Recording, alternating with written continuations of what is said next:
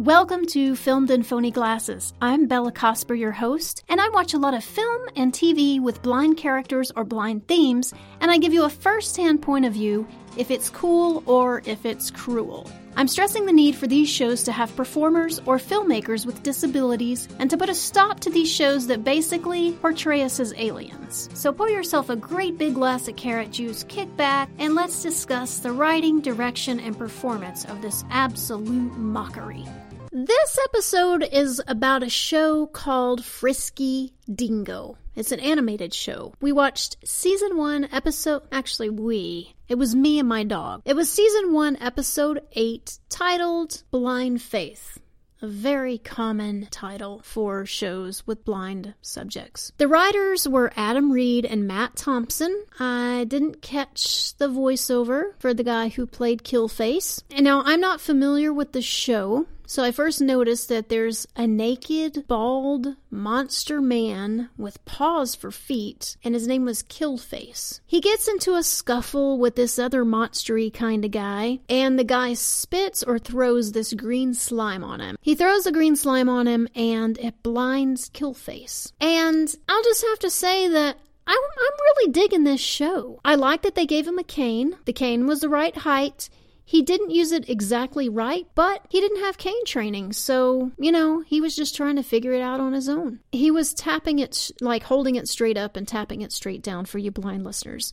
There was no friends or family anywhere to help. This was very realistic because people just tend to abandon you when you become disabled. So his friends and family all disappeared. It was very realistic. And then there was this fast food scene that was totally entertaining and cute. Killface goes to order a burger and he hands the cashier, I think it was a 20, and then the cashier gives him his change back and then Killface is saying, "I don't know, I think I gave you a whatever and then the cashier is saying no you only gave me a 10 and it's this and this and this. And it showed a close-up cartoon view of the money and the cashier was being an honest guy. Oh and then the next scene um it was this people do some really cruel things to the blind and this is something totally real that could happen. This guy uh killface was crossing the street at a little crosswalk and this bad guy in a car just totally ran over him and then, as Killface is laying there in the street, the bad guy driver gets out of the car and just totally lies and tells Killface, Here, let me help you.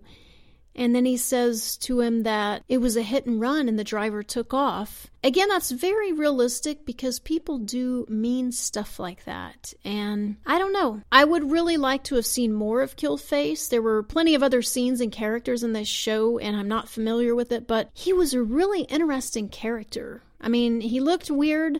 I don't know what, you know, I don't think he was completely human, but I would definitely watch the show again. I'm rating this one a great big fat cool. It was a cool show, it was well written, and it was totally realistic. You writers, if you don't really know anybody blind or vision impaired, you did a great job. Thank you for tuning in. If you have a show that you would like for me to review, write it down in the comments and I'll be happy to review it and let you know if it's cool or if it's cruel. Have a great day.